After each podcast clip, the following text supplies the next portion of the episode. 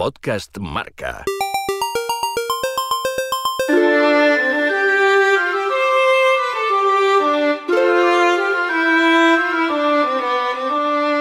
Es uno de los mejores ciclistas que ha dado nuestro país, un corredor que se ganó el respeto de Dimers gracias a sus gestas y hazañas deportivas, pero su desmesurada ambición y su rivalidad con el caníbal le privaron de un palmarés mejor. Nuestro protagonista transitó por una vida marcada por la pobreza, la rebeldía y el infortunio. El héroe trágico, Don Luis Ocaña.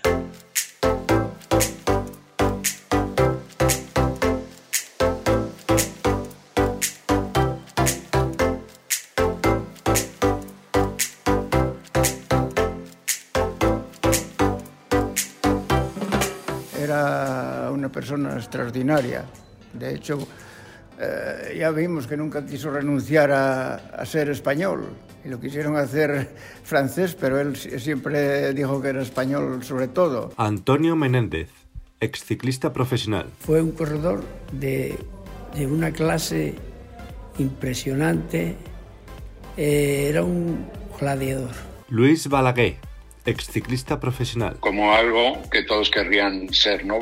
Poder volver a tener un Ocaña una forma de demostrar que se podía ser español y ganar el Tour, ser contrarrelojista, ser, ser un ciclista moderno, lo que, lo que era Ocaña, y, y, despertó el apetito de, de, ir al Tour con, cuando volvió el reino de Perico y Arroyo, un poco cogieron esa herencia ¿no? de, de ir al Tour con ambiciones, se tardó 10 años desde que ganó el, Tour, hizo sentirse muy orgulloso a toda una generación en España de, de tener un tío como Caña. ¿no? Como no fue un gran director, no creó escuela y, y, cuando comentaba en la radio que fue un poco su última actividad, también era él el que llevaba la contraria a todos, quedó un poco como, como perro verde, ¿no? Pero para nada fue eso, fue un tío que podía haber liderado toda una generación si no hubiera tenido una vida tan, tan reñida con el destino, ¿no? Carlos Arribas, periodista del país, autor del libro Ocaña. La personalidad tan fuerte que tenía, las ganas que tenía, el genio que le echaba las cosas,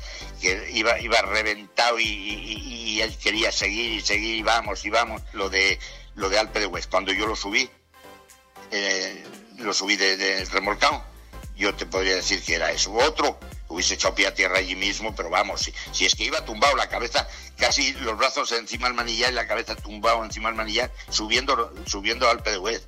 Es que era, era impresionante. Y, cuando se recuperó, arrancó, me cago como si, como si arrancara de nuevo. Era punto honor todo, era todo, era la personalidad que tenía como persona muy fuerte, también era como ciclista. José Casas, exciclista profesional.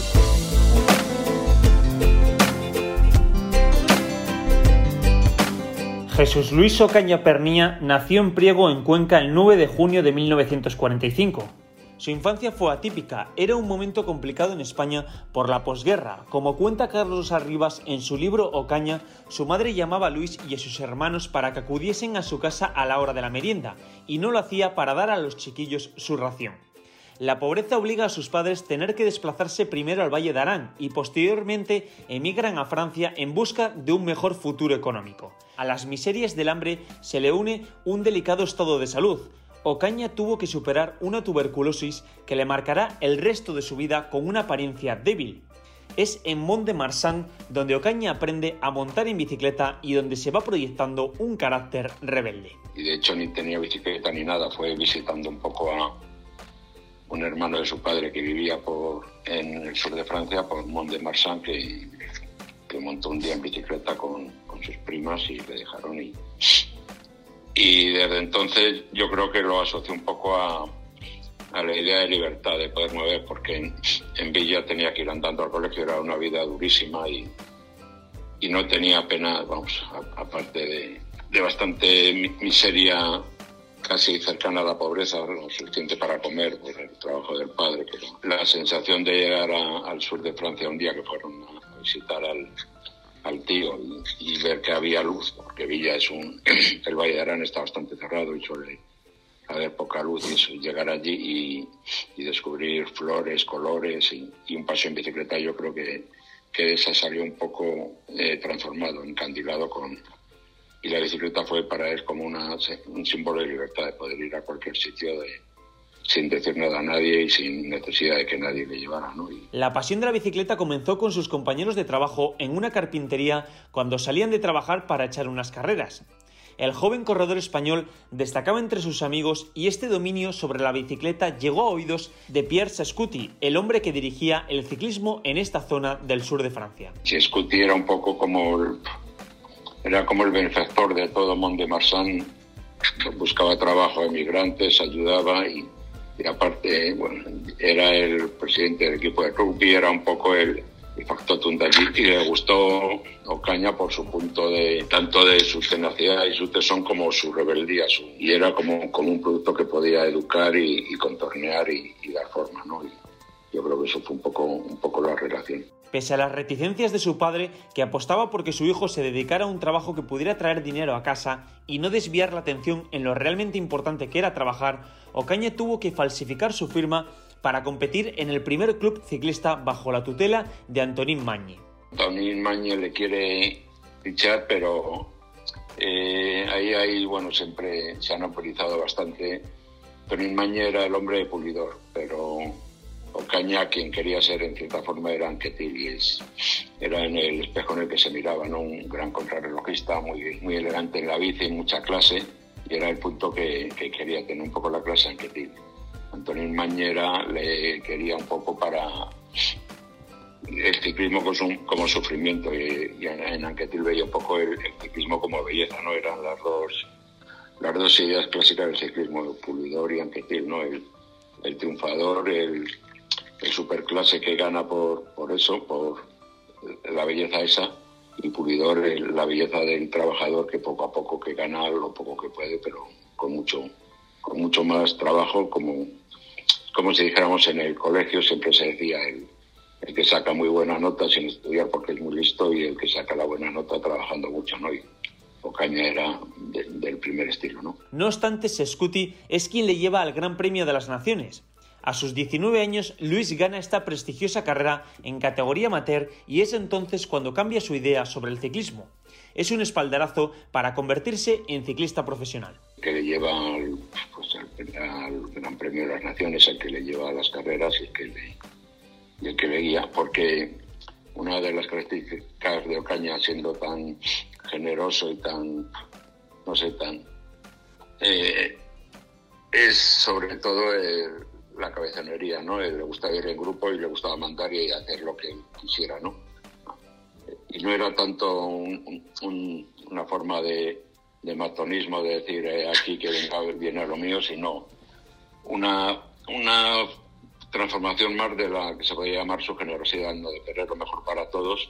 Y él siempre pensaba que, pensaba que lo mejor era lo que decía él, o sea, estaba por allí también otro hijo, otro exiliado, hijo de exiliados españoles, Manuel Manzano, que justo había encontrado trabajo gracias a Chescut y su familia. Y contaba Manzano que, día por día, que cuando quedaban a entrenar, se decían vamos por aquella carretera que por aquel lado parece que hay nubes y va a llover. Y Caña decía no, vamos para allá. Y se encontraban con las nubes, lluvia.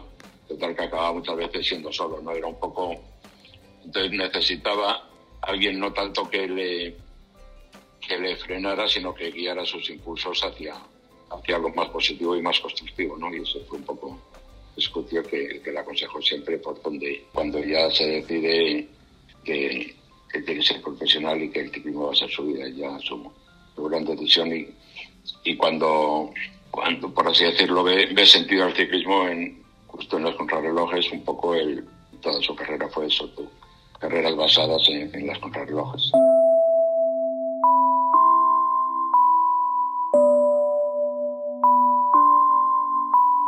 En los siguientes años fue madurando su proyección y tras conseguir una de las pruebas amateur más destacadas de Francia, a sus 22 años debuta como profesional en las filas del Fagor, que le facilitaban ser el jefe de filas a pesar de su juventud un fichaje que trajo polémica. Los franceses, a sabiendas de su excelente potencial, querían que compitiera en Francia y los españoles en España. Pero ahí no hubo discusión. Ocaña se sentía español y siempre quiso destacar en España. Francia le consideraba español y España le consideraba francés, ¿no? Y él desde luego se sentía muy, muy español hasta el, hasta el punto de que él jamás corrió con la licencia francesa, ¿no? Eh, siempre, siempre corrió con, con licencia licencia española y era pues eso de, como solemos decir eh, en euskera, eh, dar muchas de guerra a costa de que de donde había pasado verdadera necesidad y entonces eh, por eso eh, él sabía sabía valorar no sé lo, que conseguía después del de esfuerzo y después de todo lo que había padecido ¿no? Chomin Perurena exciclista profesional tú residías en Francia en Montmarsan pues sí, hace 10 años que salí de España para Francia y es donde he estado hasta ahora. Allí en Francia destacaste como un gran corredor. ¿En qué pruebas participaste y con qué resultado? Pues los resultados, resultados buenos han sido en estos últimos años, por ejemplo, vuelta de Rusillón, vuelta de Bear y muy buenas carreras así. Y la mejor ha sido este fin de temporada el Premio de Naciones. ¿Qué esperas hacer con este nuevo equipo? Pues mis ambiciones son bastante grandes, puesto que ya he dado algunas pruebas con profesionales, pero eh, de fijo no se puede adelantar uno, pero en fin, el moral es muy bueno en el equipo este y creo que el equipo tan fuerte podremos todos juntos a ganar varias carreras. Su primer año como profesional no estuvo muy acertado en las grandes vueltas. Ocaña tuvo que abandonar en la Vuelta a España, pero se resarció en el Giro de Italia con una trigésima segunda posición en la general. Eso sí, comenzó la temporada logrando tres victorias de etapa en la Vuelta a Andalucía. Tampoco le fue, le fue muy allá, pero ya dejó, dejó muestras de su clase ¿no? en, en la Vuelta y en, el, y en, el, Giro. ¿no? Era un poco el, primer camino con, con el Fagor ya.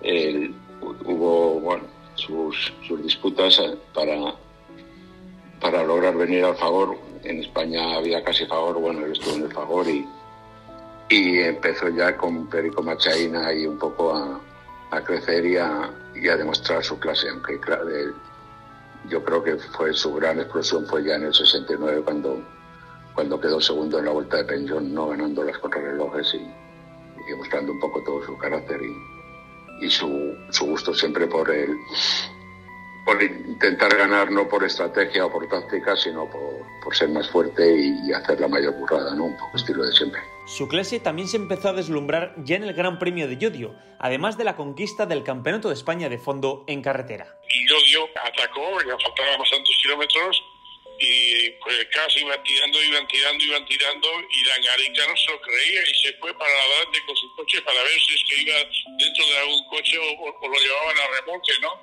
Y no, no, eh, desmontó a, a, a, todo el equipo casi de aquellos tiempos y, y, y ganó en solitario, ¿no? La prensa española ya le bautizaba como el MERS español. El MERS todavía no, no había ganado el primer turno, pero era un poco el, bueno, el, deseo que siempre tenemos los periodistas de siempre que llega alguien joven, eh, encuadrarle para que la para que la gente, los lectores, la afición sepan que, que, lo que viene es un fenómeno, que no es uno cualquiera. Y entonces la mejor forma es entonces el MERS, que era como ahora el BNP, pues todo el mundo hace comparaciones, pues este va a ser el este de esta época, ¿no? Y, y, y era tan mostraba tanta clase y tanto tanto poder un poco Luis que Ocaña que que la, ya se veía que, se acercaba un fenómeno. Y aparte estaba siempre el... Era alguien un poco desconocido, ¿no? No, no había la capacidad que tenemos ahora de enterarnos de la vida y lo que hace cada persona, sino alguien que llega del sur de Francia y llega aquí a, un ciclismo muy establecido ya en, en, los años 60, el ciclismo de, de Gavica, ya del primer Perurena o de los hermanos Galera o de Manzaneques y tal, y, llega algo que es, o Agustín Tamames, todo aquello, Fuente todavía no había salido, y era un poco como, como el inicio, la llegada de, de, un viento muy fresco y desconocido que a todos les fascinó. ¿no? Aún así, su descubrimiento llegó en 1969, con su enorme segundo puesto en la Vuelta a España, logrando tres etapas y la clasificación de la montaña. Para España que la descubrió porque, claro, había hecho toda su... aunque había ganado una Vuelta al Vidasoa y donde le, donde le vio Perico Machaín, ¿no? Y le, y le fichó para, para el favor, pero es un poco el, el, descubrimiento en España de que había un campeón ahí, en, un campeón escondido ¿no? en, Francia y que, y que además le, le, gustaba venir a correr a España ¿no? y demostrar en... Era un poco, yo creo que Ocaña ha sido siempre como, su, su motor es como la lucha contra la injusticia, ¿no? Se ha sentido siempre víctima, víctima de la vida y de la historia, ¿no? De, toda su vida ha sido tener que luchar contra algo, contra mientras veía a otras personas tener una vida más fácil sin necesidad de, tanto esfuerzo, él cualquier cosa tenía, siempre había algo. Acuérdate cuando trabajaba en un taller de maderas y de, de banista, vamos, de, aprendiz y siempre enfrentaba con el jefe porque veía era un poco como todo lo que le rodeara era para aguantar un poco su libertad y, su deseo, ¿no? Por eso su forma de correr era así también un poco de, de él solo contra todos, ¿no? Le gustaba ese, personaje. Llega el momento de su primera oportunidad para competir en el Tour de Francia. En su cabeza solo estaba el objetivo de ganar, pero no era consciente de que también venía un joven corredor belga que estaba despuntando con tres victorias en la Milán-San Remo, ni más ni menos que Merckx. Aquí comenzó una de las mayores rivalidades del ciclismo y el inicio de una mala suerte crónica. En la sexta etapa, en Balón de Alsacia, sufre una dura caída tras golpearse contra una señal de tráfico. Logra acabar la etapa, pero al día siguiente se ve obligado a abandonar. Una señal de que todo lo que había pasado hasta ahora tenía cierta, le había pasado hasta entonces, esto hablábamos de tantas injusticias que le rodeaban, eh, era verdad y un anuncio de que el resto de su vida, de su carrera ciclista y de su vida iba a ser iba a ser parecida, una búsqueda permanente, un no, no llegar a, a, la perfección, a la felicidad, sencillamente por, porque parecía que el destino se oponía a él, ¿no? Esto es el, la etapa de, una de las primeras etapas, la primera de montaña, en el balón de Alsacia, él se cae y justo él se cae y él quedándose atrás y por delante Mers ganando y vistiéndose ya por el primer mayo amarillo de su historia, ¿no? Era él, como decir, el destino ha elegido a Eddie Mers y tú vas a, a tener que sufrir y pelear y estar siempre eh, luchando contra el destino, ¿no? Fue un poco esa, esa idea, ¿no? Y aguantó por coraje, pero ni podía beber, tenía la mandíbula rota y, tuvo que abandonar. Hay una, hay una fotografía que es historia, que, en, la, en la que estamos, pues, varios compañeros, estamos Eli Gavica, López Rodríguez, Santa Marina, eh, Manuel Galera y yo, eh, pues le llevamos eh, sin conocimiento, llegó a, a Balón de Alsaz. La etapa afortunadamente terminaba en alto y porque si teníamos que bajarlo sin, sin conocimiento, imagínate, a, al llegar a la meta le tuvieron que soltar las manos que las tenía allí como garfios, pero estaba inconsciente. Hoy en día, afortunadamente, pues eh, eso es irrepetible porque no lo permitirían, ¿no? Digo afortunadamente porque aquello, aquello fue una, una, una salvajada, pero bueno, es una foto foto histórica que muchos aficionados la recuerdan y muchos aficionados la, la, tienen. Ocaña cerró la temporada conquistando la Vuelta a Andalucía, la Semana Catalana, la Vuelta a La Rioja y una etapa del País Vasco, y ficharía por el Vic para la siguiente temporada. Era un salto cualitativo importante. En 1970 vence en la Vuelta a España y en el Dauphiné. Con Tamame se, se divierte mucho en primero atacándolo en Montserrat, eh, Luego Tamames le, le, quitó el amarillo en... Aquí, había tan poca montaña que suenan como, como existe, ¿no? En, en Somosierra, aquí en, en, la salida de Madrid. Y, y hoy Ocaña le puso bastante en, en bastantes problemas en, en, Orduña, pero recuperó Tamames y, al final fue la contrarreloj final, como, como siempre. Tenía siempre esa seguridad Ocaña, ¿no? La, la de la contrarreloj para...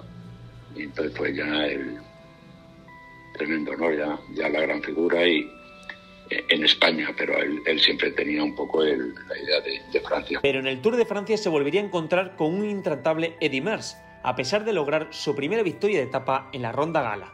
La primera etapa de su vida, pero, pero le faltaba algo, le faltaba algo y, y quizás lo que le faltaba era correr ya en un equipo francés y, y estar más centrado. Y fue un poco la, la decisión de, de, pasar al Big, ¿no? De, en ese momento eh, y ya dar el, el paso definitivo a, a, hacerse no tanto francés como un equipo que pudiera estar enfocado al Tour y con grandes, con grandes ciclistas.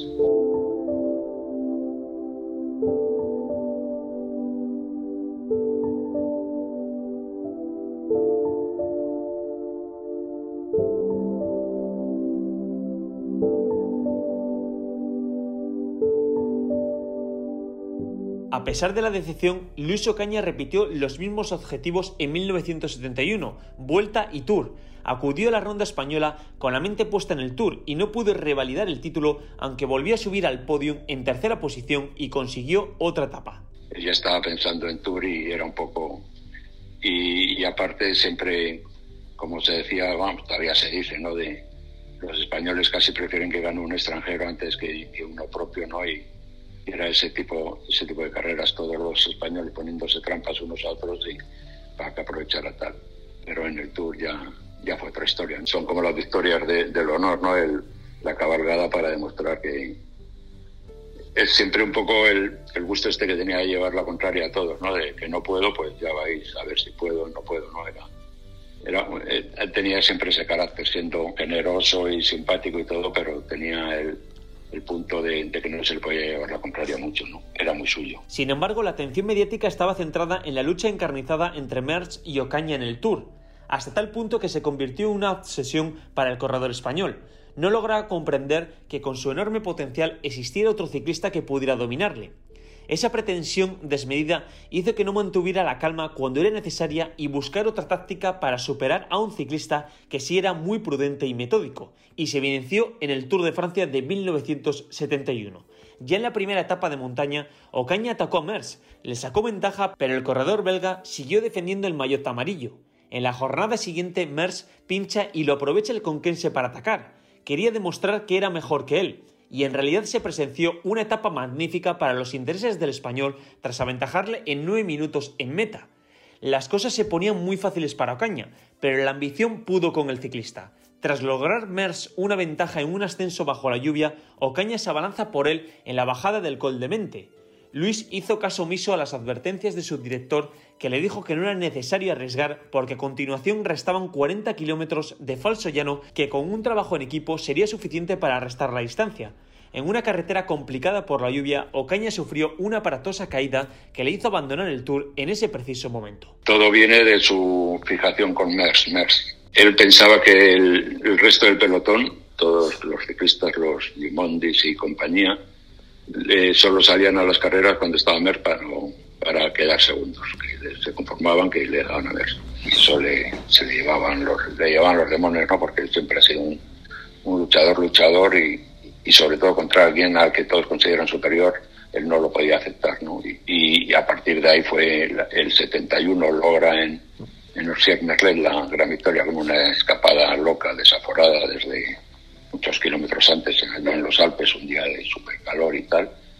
Mers dobla la rodilla, termina la etapa con varios minutos, con nueve minutos de retraso y Ocaña ya tiene en teoría el tour ganado porque ya solo quedan los Pirineos y con controlarle a Mer pues ya le valdría, ¿no?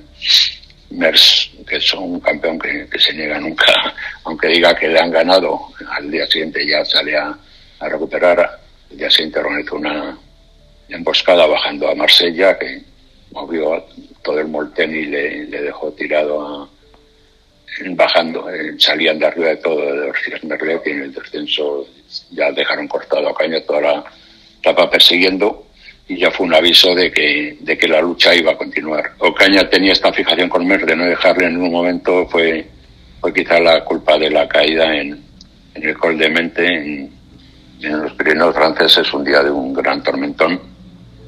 Mers, eh, muy listo, ataca bajando y Ocaña en vez de dejarle y decir, bueno, ya le cogeremos en el valle, ya nos organizamos, se lanzó detrás de él y, cometió el, y en un, descenso terrible todas las ruedas patinaban entre el barro y, la granizada y no se veía ni nada, pues se cayó caño por, por ese tesón, esa, esa gana que tenía de, de no dejar a Mer ni un segundo, ¿no? Y claro, siempre que estaba a su altura. Entraba a la vuelta un, poquito en España, en el Valle de Arán, porque subían luego el portillón y, allí todo el mundo esperando a que llegara Ocaña y, y nunca llegó, no se lo llevaron a hospital a Tarbes en, en helicóptero y ahí se acabó el Tour del 71. Salimos de Grenoble y a, los 15 kilómetros se atacó el Tarango en un repecho que había bastante duro, un puerto de, creo que era de segunda categoría o de primera, no lo sé, pero atacó porque hacía mucho calor, hacía demasiado calor y el Tarango. Se fueron a por el Tarango, yo ya no los vi a ninguno, ni al Tarango, ni a Ocaña, ni a Mer. Ahí ya se deshizo todo el pelotón y llegamos a Grenoble. había ganado a esto, perdón, a Ortier Merlete y había ganado Ocaña con casi 10 minutos de ventaja sobre, sobre el segundo que era Vanín Peimer. Mm, al día siguiente descansamos en, en, en Merlete. Bajamos a entrenar y abajo estaba, abajo del puerto estaba Ocaña con la prensa, televisión y demás. Y ahí le, le llamé, Luis, ¿qué tal? Dice, ya ves, hoy ha venido toda la televisión y toda la prensa que ayer no teníamos a nadie estos días atrás, tal, ahora están aquí, bueno, muy bien, tal. Salimos al día siguiente, cierre en Merlete, en Marsella. En la salida estaba muy bien, muy buen ambiente, pero se, se, notaba algo de, que iba a haber problemas. Y, justo, nos tiramos para abajo porque la salida era arriba en el puerto de Ortier Merlete y nos tiraron para abajo Mer y nueve tíos más de italianos, holandeses, belgas, todos, todos con el mismo, con la misma cuestión para desbancar a Ocaña. Entonces, cuando estábamos por allá abajo, habíamos bajado el puerto y por el plano, ya que se, nos agrupamos casi todos, eh, López Rodríguez me dijo a mí, ¿puedes tirar casas? Dije, ¿pero para qué vamos a tirar? Dice, si puedes tirar, pasa la cabeza, ya después ya te cuento por qué van las cosas.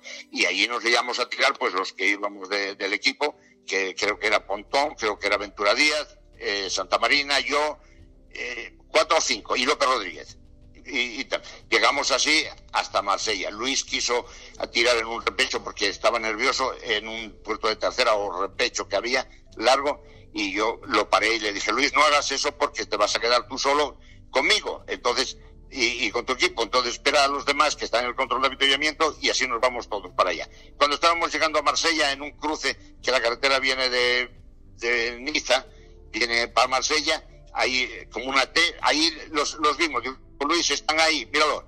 Dice, sí, nos llevan un minuto, no te preocupes. Y tal, digo, ¿los cogemos ahora? Dice, no, porque todos estos que vienen a rueda, Banín, Benet, eh, y compañía, no han dado un relevo a nadie. Por lo tanto, si los quieren coger para ganar la etapa, que tiren ellos. Y no tiraron, y seguimos tirando nosotros los que veníamos tirando, y nos sacaron en meta dos minutos.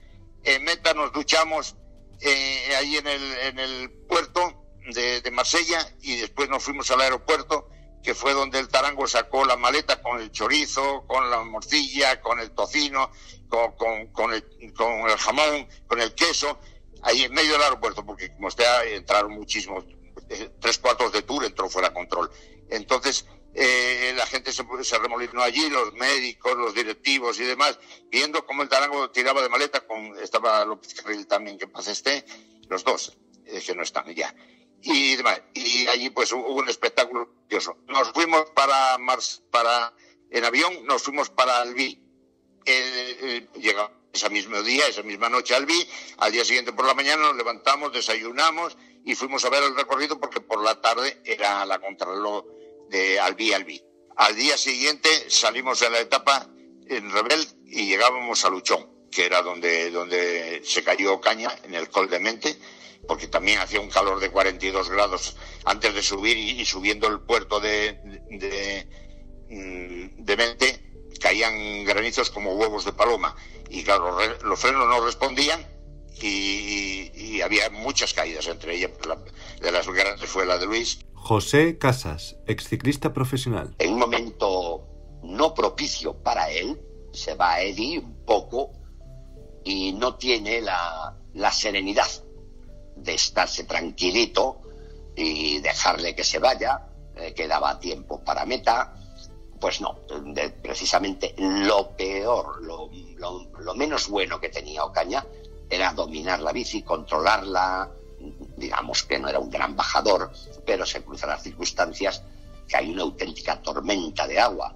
y comete el error de irse a por él, bajando y viene la caída. Si él se toma ese momento con calma, se tranquiliza, espera que se reúna todo su equipo, tenía tiempo, además que la distancia que sacaba era para estar más que tranquilo, pero ves, de hecho, fue tan inoportuna aquella caída que tuvo una resonancia a nivel profesional vuestro, a nivel de los periodistas, eh, tan grande como cuando ganó el Tour. O sea, la misma, la, misma, o sea, se conmovió al Tour, ¿no? por la dichosa caída. José Luis Avilleira, exciclista profesional. Lui aveva fatto una tappa En el Tour eh, recuerdo que en la etapa de Osiel Merlet, eh, él eh, me atacó, eh, yo no estaba muy bien y me cogió una ventaja de siete u ocho minutos. Y después del día de descanso pensé que el tour ya estaba acabado para mí, pero al día siguiente le ataqué de salida. Él se cayó, después terminó abandonando. De todas formas, yo pensaba atacarlo hasta que llegáramos a París. Pienso que yo lo he atacado sino a, a, París. Eddie Merckx, ex corredor profesional, considerado el mejor ciclista de todos los tiempos. Si él no tiene la, la, la, caída de ese, de ese tour, le tenía, le tenía ganado más fácil que el que ganó. Porque ya te digo, ya iba primero, y, pero él, él antes de quedarse eh, vamos, se, se, queda colgado desde un árbol, ¿entiendes? Quiso seguir, le atacó Ediver en la bajada esa que se puso, te digo, se registro como de noche, prácticamente, y una tromba de, agua, y este ya te digo que era un poco pastosillo en ese aspecto, no dominaba, y va, se, cayó una, una caída tonta, pero, pero ese tú ya le tenía ganado. Julio Jiménez, ex ciclista profesional. Estoy seguro seguro que lo hubiese ganado. Eh, también añadimos que con muchas dificultades, porque le hubiera hecho la vida imposible a, Ocaña Mers. Pero eh, las circunstancias eran para que hubiese ganado ese tour. Particularmente porque es que en ese tour es de las posiblemente de las veces que mejor ha estado Ocaña. En mejor forma, en, prueba de yo. Eh, iba líder, claro, evidentemente y además eh, mm, para como enemigo natural de Mers, que ha tenido muchos, Gimondi, el Tarango, el mismísimo Tevenet, pero Tarango le metían aprietos, pero eran en aprietos puntuales. El que de verdad le sometía a una disciplina de exigencia brutal era Ocaña, por una sencilla razón, porque contra el lobo volaba. O sea, que todo el daño que le hiciera subiendo lo sostenía a lo largo de una clasificación general porque Contrarreloj era tan poderoso como él, o casi. Esa era la circunstancia que hacía que de Ocaña eh, fuera eh, eh, el enemigo en su momento número uno de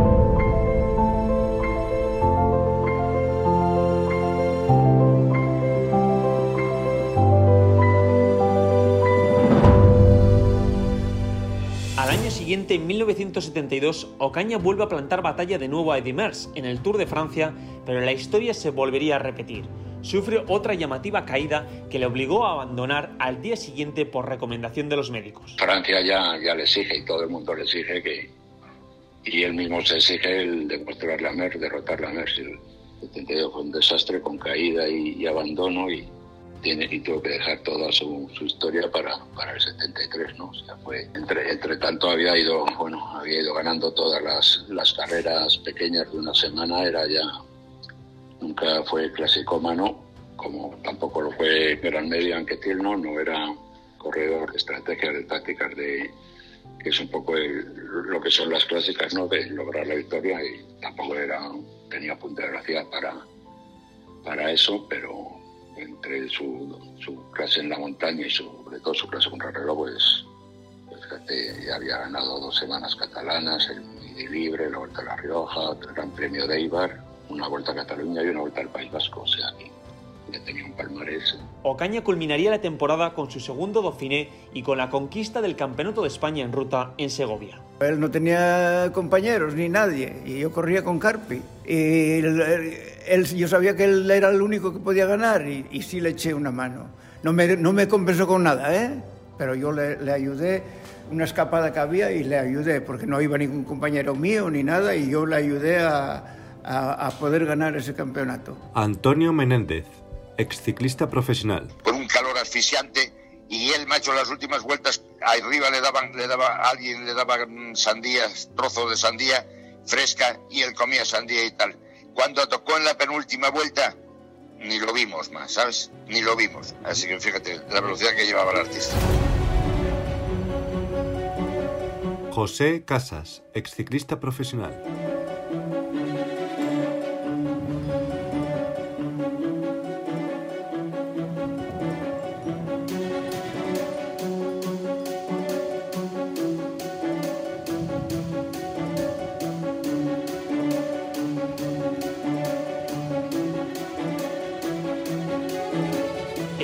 1973 decide participar en la Vuelta a España. Su batalla con Eddy Merckx se extrapola a la ronda española que no tiene nada que hacer ante la supremacía del caníbal. debió ser muy penosa porque debía tener una etapa de montaña y todo el, todas las diferencias de tiempo se hacían en, en metas volantes y hasta se bonificaba en los pasos de tercera de montaña, ¿no? Y ahí Merckx era voraz, voraz, no dejaba, se, se, llevó todo y ganó eso por, las bonificaciones. Ocaña en ningún momento tuvo oportunidad de, pelear, simplemente fue segundo por, pues eso, y en los contrarreloj también fue mejor Merckx, ¿no? Pero no, no había el territorio, el terreno para, para que pudiera haber lucha feroz, ¿no? Fue, fue todo como muy como muy light, ¿no? Todo de ganado por bonificaciones y no se podía hacer porque no había no había donde poderle atacar, donde poder hacer nada, ¿no? Eh, Merckx lo era todo, era, era sprinter contra relojista, escalador, o sea, y tenía el equipo que, que no deja moverse en una mosca, ¿no? Entonces era, si no hay montañas en las que pudiera verse cara a cara y todo eso, Caña nunca, nunca se sintió con la oportunidad de, de poder hacer algo espectacular, ¿no? Y, aparte yo creo que él calculaba que, el Tour tendría que ser y le animaba a Merckx a ir al Tour, pero, pero Merckx ya tenía su plan y se negó un poco. Un poco es como si Merckx le, le negara el, el, derecho a la revancha a Ocaña, ¿no? Se lo había dado en el 72, pero en el 73 ya no se lo dio. Il n'y avait pas eu beaucoup de, de lutte avant la dernière semaine. Hubo mucha batalla en las últimas semanas, especialmente en la última donde hubo eh, mucha pugna y creo que se jugó el puesto de la clasificación. En la etapa con final en Miranda de Ebro traté de seguirlo, pero no hubo posibilidad. Entonces Eddie Mer me atrapó y el corredor belga ganó la etapa. Ahí fue cuando aumentó mucho su ventaja gracias a las bonificaciones. Eh, no había habido grandes batallas hasta el momento, en las primeras dos semanas, y especialmente el final fue, sin embargo, una gran lucha. Bernard Tevenet, exciclista profesional, ganador de dos Tours de Francia. Por fin llega el Tour de 1973, el año que no está Eddy Merckx, que había centrado sus objetivos en Vuelta y Giro, ganando ambas pruebas, como decimos, con una contundencia abismal. Ocaña vence con una inmensa superioridad sobre sus rivales, 14 días de líder, 6 victorias de etapa y más de 15 minutos de ventaja sobre el segundo clasificado, Bernard Tevenet. Lo que hizo ganar un Tour a la un Tour a eh, con dominador absoluto. Eh, ganó como seis, seis, etapas y tenía todo controlado. Y fue el dictador que, que lo odiaba en Merckx y fue el dictador con José Manuel Fuente, que fue un intercambio de papeles, ¿no? Y Fuente el el escalador genial que, que, había llegado de Asturias y, y, que había triunfado ya en la vuelta y que, y que se y que se, eh, que se proclamaba también capaz de ganar el Tour, pues, pues fue al que al que machacó Caña, ¿no? Sobre todo en la famosa etapa de, de Lesorres que escaparon los dos y, y Ocaña intentó humillarle, de decirle te dejo ganar, si tal, y, pero acabó machacando Caña Fuente porque estaba mucho más fuerte. Pero, y Fuente siempre tenía el día, el día malo, tenía mucha mucha palabra y mucha clase, pero, pero nunca sabía medir sus fuerzas, ¿no? Fue un poco el, y fueron un poco los dos, los dos grandes genios del ciclismo español en los años 70 y, y los dos que murieron jóvenes y se les ha puesto un poco el barniz trágico de por su fin y por, y por su vida y, y entonces quedan un poco quedan como figuras un, un, tanto, bueno, más épicas todavía de lo que fueron, ¿no? Y el punto trágico este que tanto gusta. En este Tour de Francia, finalmente, la batalla estuvo entre Ocaña y Fuente, porque eran los grandes corredores en esta carrera. Eso sí, la lucha entre Ocaña, Fuente y yo fue bastante dura. En realidad, la gran pelea fue por el segundo lugar, entre Fuente y yo, porque Pensamos y nos dimos cuenta de que Luis era prácticamente inalcanzable e inexpugnable. Una vez en los Alpes, eh, tanto Fuente como yo entendimos que no podíamos luchar por el primer eh, lugar contra él. Entonces dejamos que Luis hiciese su carrera, él es como es, y con Fuentes peleé principalmente por el segundo lugar. Creo que de la forma en que Luis Ocaña estuvo en este Tour de Francia, incluso si Mers hubiera estado allí, habría tenido muchos problemas para vencerlo. En cualquier caso, el Eddy Mers de la Vuelta de 1973 no hubiera podido nunca vencer a Luis Ocaña del Tour de Francia de 1973. Luis acabará la temporada con un tercer puesto en el Campeonato Mundial en Ruta de Barcelona. Nunca pudo haber ganado en Montjuic por, porque primero estaba la tenaza belga, el Mers Martens, y estaba, estaba Gimondi, o sea, había cuatro muy fuertes y cuando quedaron los cuatro más fuertes se sabía que Ocaña era, era el más lento y el que nunca el que nunca podría ganar a menos que se fuera solo, pero, pero era imposible no con ese grupo. Fue justo la, pelea entre Mercy y Martens la que permitió a Gimondi. Siempre hay un italiano aprovechándose de, de los fallos, no de los errores de los demás. Llegó Gimondi al Mundial de Mundial, que es el que podía haber ganado Luis Ocaña, pero, pero tampoco el circuito era tan súper duro como para que pudiera llegar uno en solitario y aparte con ese nivel de rivales, imagínate cómo, cómo hacer exhibición, ¿no? Luis Ocaña, ¿para usted también era Felice Gimondi el máximo rival en el sprint final? No, yo pensaba que era Martens que iba a ganar el sprint porque se había reservado últimamente mucho y eh, pensaba sinceramente que Martens sería el más rápido de nosotros. ¿Está satisfecho de cómo se ha desarrollado el sprint final? ¿Piensa que esta medalla de bronce corresponde a sus merecimientos? En fin, corresponde porque no creía esperar tanto hacer lo que he hecho en este campeonato, pero no corresponde a la fuerza física que hoy me he encontrado y eh, como no sprinto, no he creído absolutamente en este sprint, me he decidido a último momento y por eso he hecho tercero. La edición de 1974 del Tour debía medir a los dos últimos vencedores de la Gran Boucle. Sin embargo, la mala suerte volvía a hacer acto de presencia. Una caída a falta de una semana obligaría a Ocaña a no poder estar en la salida del Tour de Francia. Mers volvería a ganar con solvencia.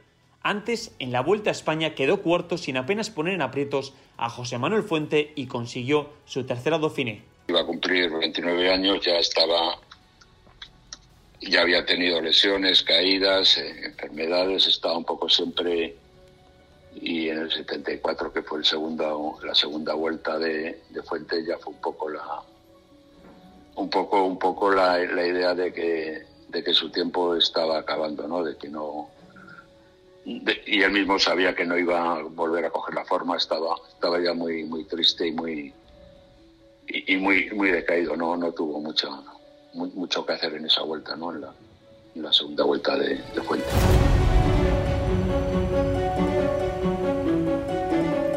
A partir de ahí se produce una caída en picado en resultados y buenas actuaciones en grandes vueltas. En 1975 cambia de maillot y ficha por el Superser y consigue discretas victorias para lo que estábamos habituados, con una etapa en la Vuelta a La Rioja y otra en la Vuelta a Andalucía. Son los años de su decadencia en el ciclismo. En el 74, Balaguer, mm, un día que salimos a entrenar, mm, me llama, me dice, oye, que me ha llamado Luis y que me ha dicho que está formando un equipo ciclista que, que cuenta, que cuenta contigo, que no firmes con nadie ni te, ni te palabras con nadie porque tienes que ir con, con, nosotros, con nosotros que vamos a hacer un equipo en, Pamplona. Ya te comentaré todo y tal. Bueno, hasta que me llamaron de Pamplona, fui, firmamos el contrato y ahí seguimos con el, con el Superser. Ahí empezamos con el Superser. En 1975 vuelve a abandonar en el Tour por motivos de salud. Él, él se, le, se, infestó una fístula en, el, en, el, en la pierna, en la ingle se le infectó y se, se le abrió esa fistura y no, se, no le cerraba y tenía que ir en el sillín, tenía que ir de lado, sin, sin posarse prácticamente en el sillín, ir de lado para no, no eso, y tuvo que abandonar. Al final llegó, no me acuerdo qué etapa era, que tuvimos que, viejo y yo y Pedro Torres, lo tuvimos que llevar en volandas y tal. Allí fue donde se dieron cuenta que Ocaña no estaba mal y tanto Tevené como, como, como aquellos que había dijeron que había que dar y, y los últimos kilómetros nos llevaron a, toda leche para ver si Ocaña se quedaba. Y, nosotros lo llevábamos igual, cada uno por cada lado. Cuando, cuando cansábamos, cogía otro y así, los últimos 15 o 20 kilómetros para la meta. Y ya al día siguiente ya no pudo salir.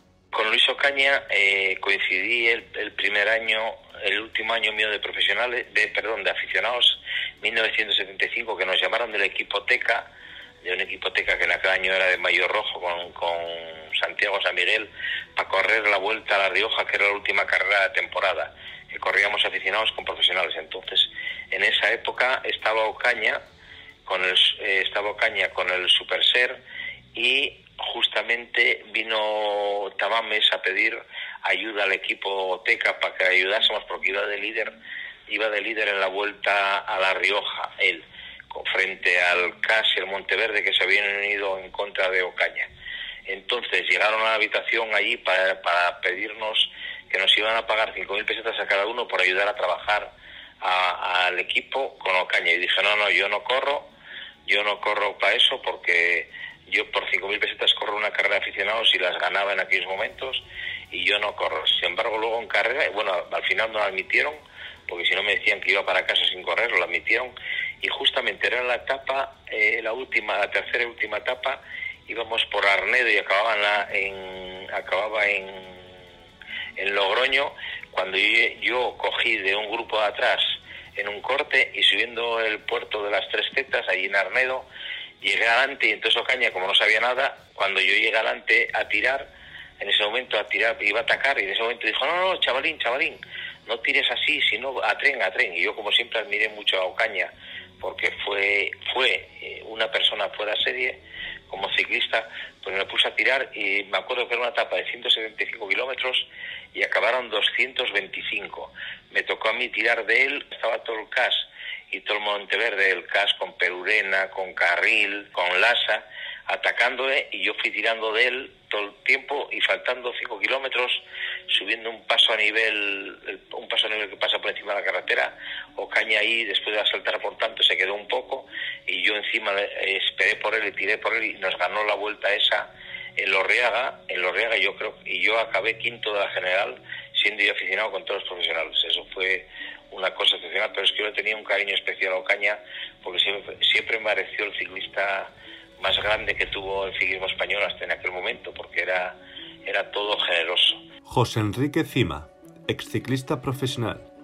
Un año después, con casi 31 años, logra un meritorio segundo puesto en la Vuelta a España, ya que se percibe un Ocaña diferente del de 1970 y sufre el dominio del CAS. Ya no era el Ocaña brutal, digamos, pero bueno, se encuentra con un equipo CAS que era impresionante lo potente que era y él pues luchaba muy solo contra ese equipo. Eh, el equipo CAS yo también le he sufrido. Yo llega, he llegado a entrar a la meta, eh, es una idea lo que era aquel equipo CAS. He llegado en, carreras de un día, Moravieta, Estella, todas las carreras que había en España. ha, habido veces que he llegado con seis CAS, yo solo y seis. O sea, imagínate el control que ejercían sobre el ciclismo ese equipo, ese equipazo. Esto mismo te lo traslado en una vuelta larga, como es la Vuelta a España. La circunstancia es la misma. Ocaña se vio luchando contra un poderosísimo CAS y evidentemente pues se encontró con Rodona, que era un corredor que para aquel entonces marchaba muchísimo y otra Vuelta a España que se le va, que se le escapa. José Luis Avilleira, exciclista profesional. Ya sin Mers, Ocaña disputó el Tour de 1976, pero su potencial ya se había disipado. En la etapa del Pedegüez, él había antes de llegar al Pedegüez había un puerto de tercera categoría o de segunda categoría, no recuerdo fijo. Y Ocaña dijo, ahí en el puerto este hay que empezar a subirlo, pero fuerte, fuerte, no sin demarrajes, pero a tren fuerte, lo más fuerte que podáis. Y, estábamos mmm, Balaguer, viejo, eh, Pedro Torres y yo. Después en la, bajamos el puerto y tiramos hacia, hacia el Pedegüez y, los, nos quedamos solo ya Pedro Torres, viejo, y yo, tirando a tope de, de, él y de los que quedaban. Y nada más que llegamos al, pueblo para empezar a subir, yo me tiré para yo y los otros nos tiramos, nos abrimos para que pasaran ya esto porque nosotros íbamos ya reventados. Y, yo me cogí unos bidones de agua que me dio Saura ahí para, para empezar a subir. Cuando llevaba yo unos subiendo a tren, yo tranquilo, ya, ya había hecho todo el trabajo. Subía, cuando llevaba unos tres kilómetros así de subida, eh, recuerdo que siento un claxon que, yo conocía, era el claxon del equipo del coche del equipo nuestro. Y, yo decía, ¿qué pasa aquí? Yo veo ese caso tal, me parece conocido, pero que, si esto está arriba, no viene por atrás. Hasta que miro para atrás y veo al coche de Saura haciéndome señales con las luces y con el caso y Ocaña delante del coche, echado sobre el manillar, con un desfallecimiento terrible. Me, espero, aflojo la marcha despacio, despacio, bueno, yo ya iba despacio, pero bueno, y, y llego a Ocaña y me, Saura me dice, Casas, ayúdalo como puedas. Lo, me puse al costado de él, con la mano derecha lo agarré por el mayo y yo por la izquierda al manillar y fui tirando de él para arriba. Cuando ya estaba cansado, le pegaba un empujón y me iba a lo izquierdo. Cambiaba de posición y otra vez. Lo llevé hasta arriba, casi faltando tres kilómetros para el alto, así. Me metieron no sé cuántos minutos de penalización, una cantidad de francos impresionantes. Caña ni hablaba. Saura me decía, oye, tranquilo, no te preocupes, porque claro, los árbitros me decían, casa, arrete, si no, que, que, lo dejara todo. Y, y, Saura me decía, tú para adelante, para arriba, para arriba, y lo subía hasta ahí, hasta que él se recuperó, y cuando se recuperó arrancó y, se marchó hasta arriba, faltaban tres kilómetros así. Yo subí, después que cogí a Pedro Torres y eso, lo subimos hasta ahí. Cuando llegamos al hotel, me dijo, no vuelvas a hacer más esto que has hecho hoy conmigo porque si no, si tú no me, llevas así, tú, tú podías haber ganado la etapa de hoy tranquilamente. ¿eh? Dije yo, pero aquí estamos por ti, no estamos por mí. Lo de la etapa es, es no, no, no, no pasa nada, es que tú estés para la general. En, eso. Dice, bueno, te doy las gracias, pero no, no lo vuelvas a hacer más. La etapa que ganó José Luis Viejo, esa la preparamos, o sea, la preparó él. Dijo, vamos, esta etapa hay que atacar de salida. Casas tú, atacas de salida. Tal. Cuando te cojan a ti, tiene que atacar viejo. Cuando, te, cuando cojan a viejo, te ataco yo. A ver si es por ahí, por, los puertos, que, un puerto o dos que había por mitad de la, de la carrera. Bueno, yo ataqué de salida y me parece que fui hasta el control de avituallamiento. Fui solo, solo. Me agarran y según me agarran, salta viejo por un lado. Salta, lo cogen, no lo dejan marchar enseguida lo cogen.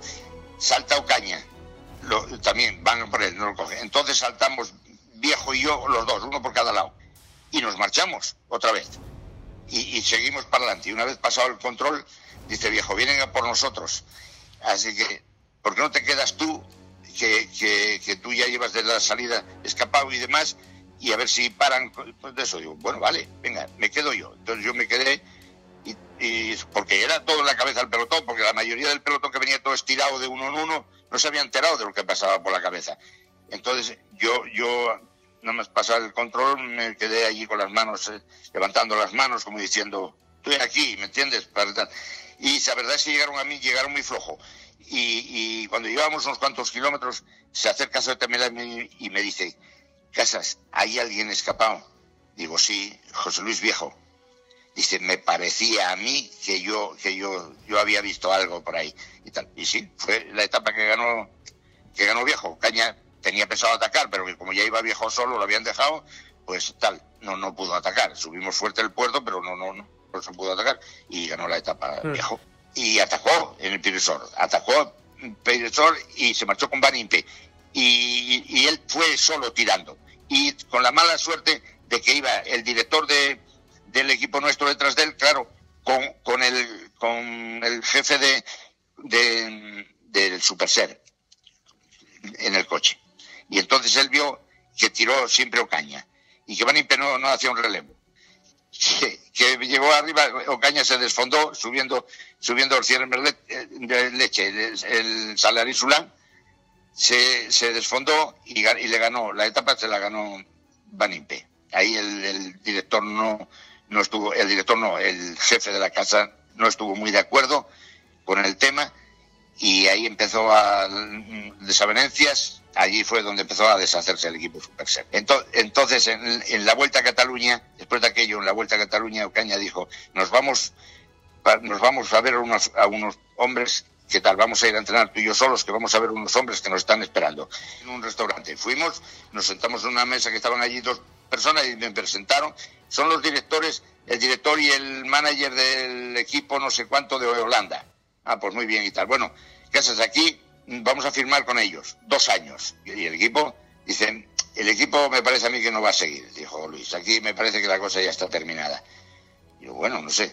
Oye, y eh, habló con él Luis, dijo Luis, bueno, aquí Casas, lo que os dije. Dice, sí, sí, lo que tú digas. ¿Y cuánto, le vais a pagar? Dijo, dijo Ocaña. Y, los, los, jefes esos del equipo ese le dijeron, lo que tú digas, Luis, eres tú el que, el que pone las cosas. Y yo, ponlo tú, que yo, que lo firmamos, lo que sea. Y yo dije, no, no, esperen un momento, por favor, a mí déjenme pensarlo un poco porque yo quiero pensarlo y tal. Yo no tenía ganas de marcharme para, para Holanda, ¿me entiendes? A correr en, bicicleta. Pero el caso fue ese, que dije, Luis, ya firmaremos en otra ocasión, yo firmo en otra ocasión, no te preocupes y tal. Vale, vale, terminamos la vuelta, aquello. No, no, no hablamos del tema sobre aquello, sobre los fichajes y todo eso, nada más que, oye, ¿cuándo te vas a, venir para quedar? Bueno, cuando venga esa gente y tal.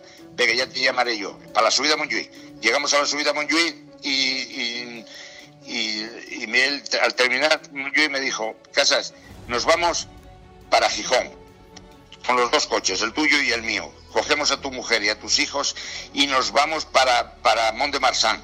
Yo tengo allí una casa donde vivo yo, otra donde vive mi madre y otra para los, para los huestes, para los, para los huéspedes, para, los amigos. Y en esa vas a vivir tú con tu mujer y tus hijos. Y no te preocupes de nada porque ya he hablado yo allí en Mors de Marsan para un colegio para los niños y demás. Tal. Yo, Luis Cago, dices muy pronto esto. Yo no, no, tal, no.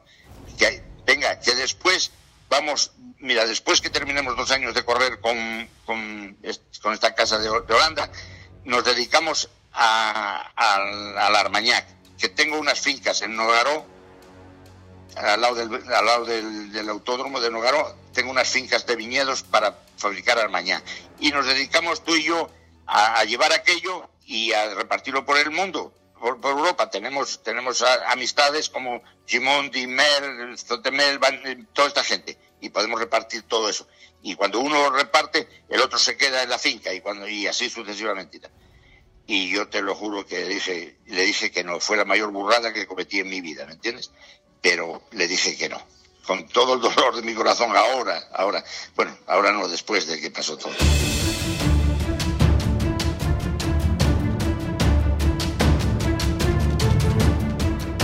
Es en 1978 cuando Caña se retira definitivamente del ciclismo y cambia por completo su estilo de vida. Que no encontraba el punto y, y, no, y no se encontraba bien, o sea, no, o lesiones o enfermedades o lo que tuviera y no, y no podía, tuvo unos años de esplendor del 70 y, decir, del 69 al 71, 72 y hasta el 73 hasta ganó el Tour. Yo creo que cuando ganó el Tour de esa manera ya, ya un poco se acabó un poco la, la llama o la energía que le hacía diferente, le hacía superior a todos y tan fuerte. ¿no? de hecho, apenas ya ganó ni cosas menores a partir del 73, ¿no? Fue un poco su, último año. Lejos del ruido mediático, se refugia en su casa en Francia, aprovechando una buena finca que había levantado con el dinero que había ganado como ciclista y se dedica a la viticultura, a las labores agrícolas, que era su otra predilección. Él tenía una posición increíble y de hecho fue como... Era una maravilla aquello.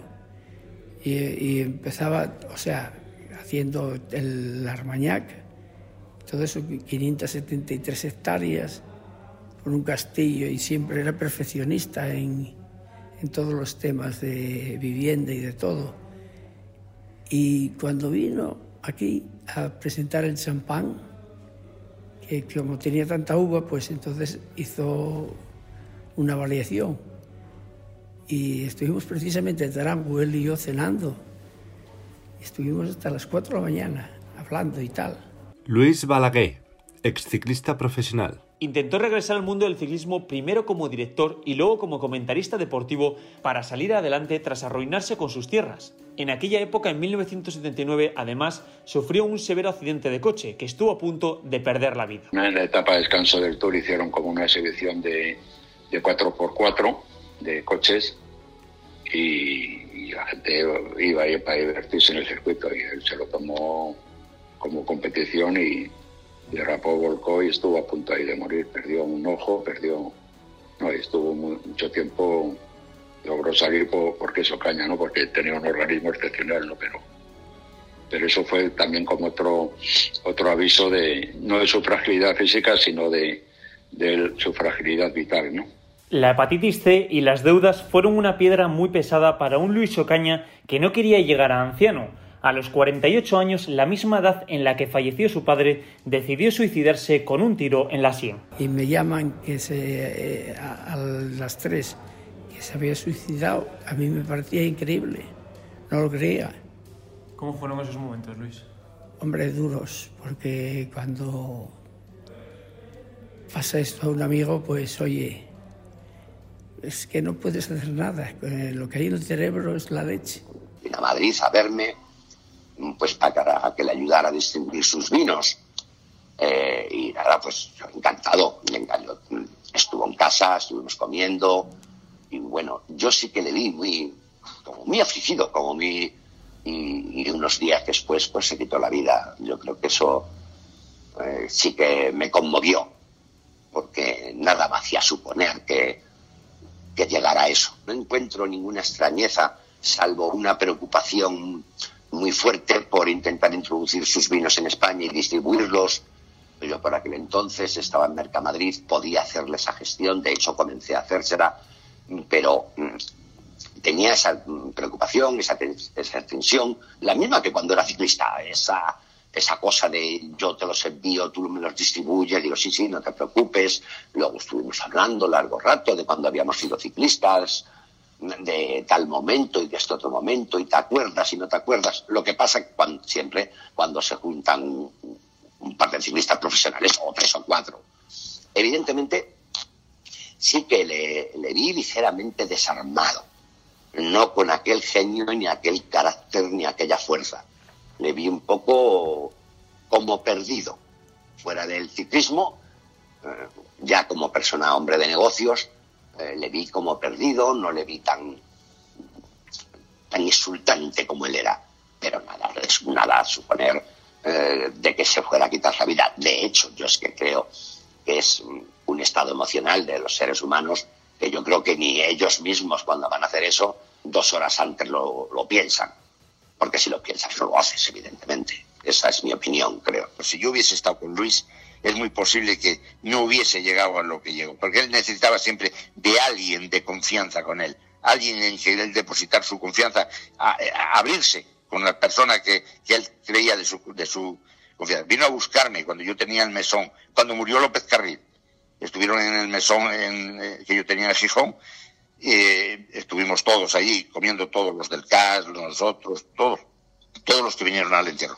Y me volvió a repetir lo mismo, Casas, mm, ¿te quieres venir para Mont-de-Marsan? Mira que seguimos en pie. te- Me trajo una caja de Armañá, ¿eh? de lo que él producía, Armañá Luis Ocaña. Me arrepentiré hasta el día que me muera. Empezó a deprimirse cuando, cuando vio que el cuerpo, que él estaba siempre orgulloso de su cuerpo y de su tonicidad física y muscular y de cuando vio que el cuerpo se empezaba a caérsele y, y se veía que la decadencia ¿no? y, y no la aceptaba ¿no? Y, y luego eso la, la enfermedad del hígado el, el estar siempre dependiendo de llevar las inyecciones de ponerse de el sentirse dependiente fue fue mortal aparte de todos sus enamoramientos sus eh, sus amoríos y un poco Josiane, su mujer, el control, la crisis económica, eh, un par de años tuvo mala cosecha, hubo tormentas, y le arrasó el viñedo, no tenía seguro, tuvo que empezar a pedir dinero, fue, fue la vida que,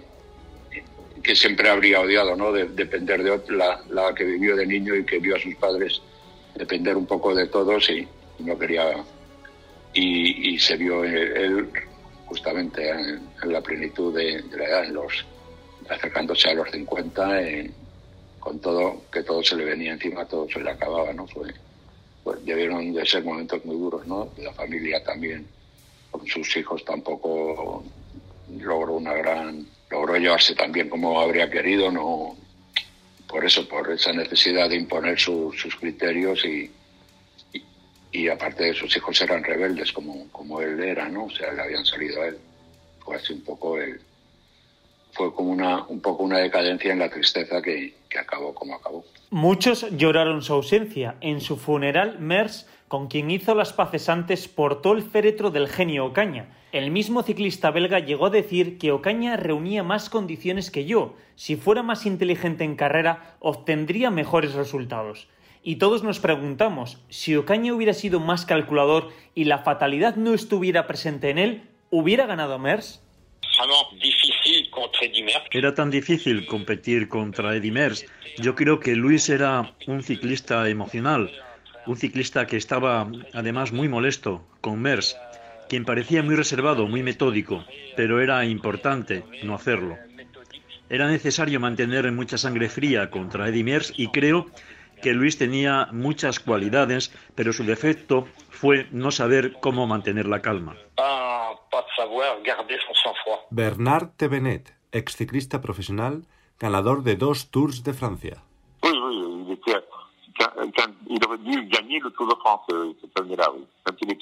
Sí, debería haber ganado el Tour de Francia, pero se cayó en 1971 en los Pirineos en el descenso del Col de Mente, donde llovió mucho ese año. Debería haber vencido porque solo unos días eh, Ocaña ya consiguió dejarlo atrás. Luis estaba a más de seis minutos por delante de Dimer, por lo que debería haber ganado ese Tour de Francia el año 1971 a pesar de haberse caído. No obstante, luego existe una cuestión de carga, un factor de tensión acumulada, muchos factores imponderables, por lo que no podemos eh, suponer con toda seguridad si hubiera ganado o no a, a Mer en aquel Tour de Francia, no lo sabemos.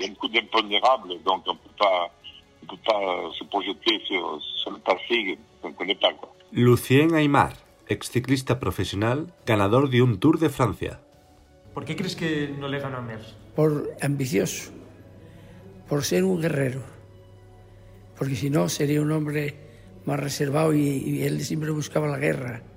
No quería ni paz ni nada, quería guerra.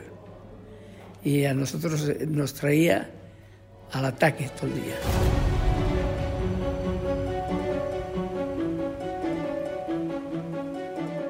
El 19 de mayo de 1994 nos dejó Luis Ocaña, un ciclista que se caracterizó en todo momento por su entrega, dedicación y constante lucha al frente de cualquier carrera. Inconformista y tenaz por naturaleza, el destino le jugó malas pasadas. Sin embargo, mostró siempre una capacidad de superación y resiliencia que dejó atrás cualquier bache y le coronó como el arquitecto de su propia conquista en el mundo del ciclismo. Sin duda, ilusionó a los españoles en una época en la que soñar se tornaba muy difícil.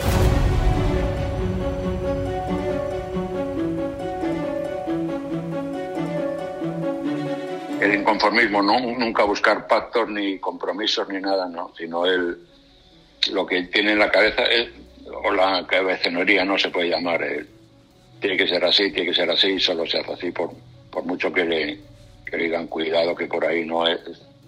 Por ejemplo, hay una anécdota muy, expresiva, no en el ciclismo, sino en la carretera de, de a, a, Luis le gustaba mucho, tenía un Jaguar y le gustaba correr mucho por las autopistas. Y, era el típico que no dejaba que nadie le adelantara. Entonces, bajando de París a, Mont de Marsan, de autopista le, le, adelantó uno en un despiste y Ocaña no, no paró de seguirle hasta que logró adelantarle. El problema es que por seguirle y por adelantarle en vez de en un cruce, en vez de ir hacia Mont de Marsan, bajó casi hasta Marsella, o sea, hizo 500 kilómetros más para adelantar a este. Este era Ocaña, ¿no? Esta, esta necesidad siempre de, se ha decidido que una cosa tiene que ser así, tendría que ser así, ¿no? No plegarse, no buscar, como director fue igual, o, o se hacía como él quería o no se hacían las cosas, ¿no? Y, así, y así le fue de mal como director, ¿no? Fue incapaz de, con todo lo que sabía, con, de transmitir el conocimiento porque exigía que se hicieran como él quería las cosas y, ese, y él pensaba además que todos los ciclistas tenían su clase y su, su poder y ponía tácticas imposibles, ¿no? Y, y, y, nunca llegó a entender un poco el, el, alma humana porque bastante tenía con la suya, ¿no? Carlos Arribas, periodista del País, autor del libro Ocaña. A lo largo de su carrera, pues no le acompañó demasiado la suerte en forma de, de caídas, ¿no? o, quizás no era demasiado hábil, sin embargo, eh, la clase era extraordinaria y bueno, eh, hemos visto hacer cosas pues que, muy, poquitos campeones han sido capaces de hacer. ¿no? Chomin Perurena, exciclista profesional. Hacía la etapa que se les fue Andorra y resulta que había un podio hecho de madera y todo y subiendo las escaleras el hombre, fíjate si sería mala suerte, que se resbala, cae y rompe un dedo. O sea, quiero decirte que era increíble y tenía siempre muy mala suerte. Luis Balaguer, exciclista profesional. Cuando íbamos con el Porsche, iba a adelantar a uno y yo le dije a Luis que viene otro de frente, eh, que, que nos vamos a dar contra el que viene de frente, y dice que se aparte. Hostia, que se aparte, y si no se aparta, ¿entiendes? Tenías esas cosas y eh, era un temperamento... Julio Jiménez, exciclista profesional. Se produce una, una, una, neutralizada en plena carrera, pues no sé qué, si por un paso a nivel, que si paran a los delante, que si no. Y en esta conversación a mí se ve, en la foto se me ve gesticulando mucho y él con la cabeza torcida escuchando. Pues, pues me hacía mucha gracia, siempre lo he recordado. Dice, en cuanto arranquen, salgo como un tiro y no me ven hasta la meta. Y clavan ciento y pico kilómetros y dos, tres cuartos. Digo, pero bueno, ¿pero tú qué quieres? ¿Pelearte con estos ciento y pico tíos? dice, pues claro, ¿y qué maldad? No, o sea, él es así, como claro, ¿y qué maldad? Y yo le, le, trataba de decir, pero chicos, si quedan ciento y pico de kilómetros y tienes aquí a todo el pelotón fresco como una lechuga, ¿a dónde vas a ir? Y no, él no lo veía, él es que era así. Es un poco, ahí sí que tenía unos rasgos parecidos a nuestro querido Tarango, en esas cosas, ¿no? O sea, eh, nada, él, eh, cuando nos soltaran de la neutralizada había un puerto, y yo ataco, me voy y ya está. Y ahora, y el que quiera venir, que venga. José Luis Avilleira, exciclista profesional. Ocaña un grande campeón, ¿no? Ocaña era también un gran campeón, ganó el Tour en 1973 y después era un corredor que tenía mucho carácter, que no se rendía nunca, pero era muy distinto a Fuente. Con Ocaña la relación era más difícil, la relación personal. Eh, en carrera era también distinto. Estuvo en Bélgica, recuerdo, después eh, que se retiró promocionando sus vinos. Pero sí, durante los años 70, 71, 72 y 73 era muy difícil ganarlo. En años 70, 71, 72, 73 era...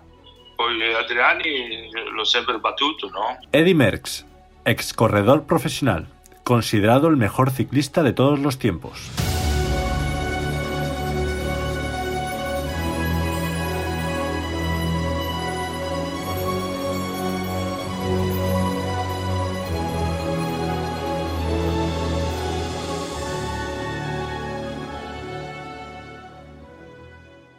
Podcast Marca.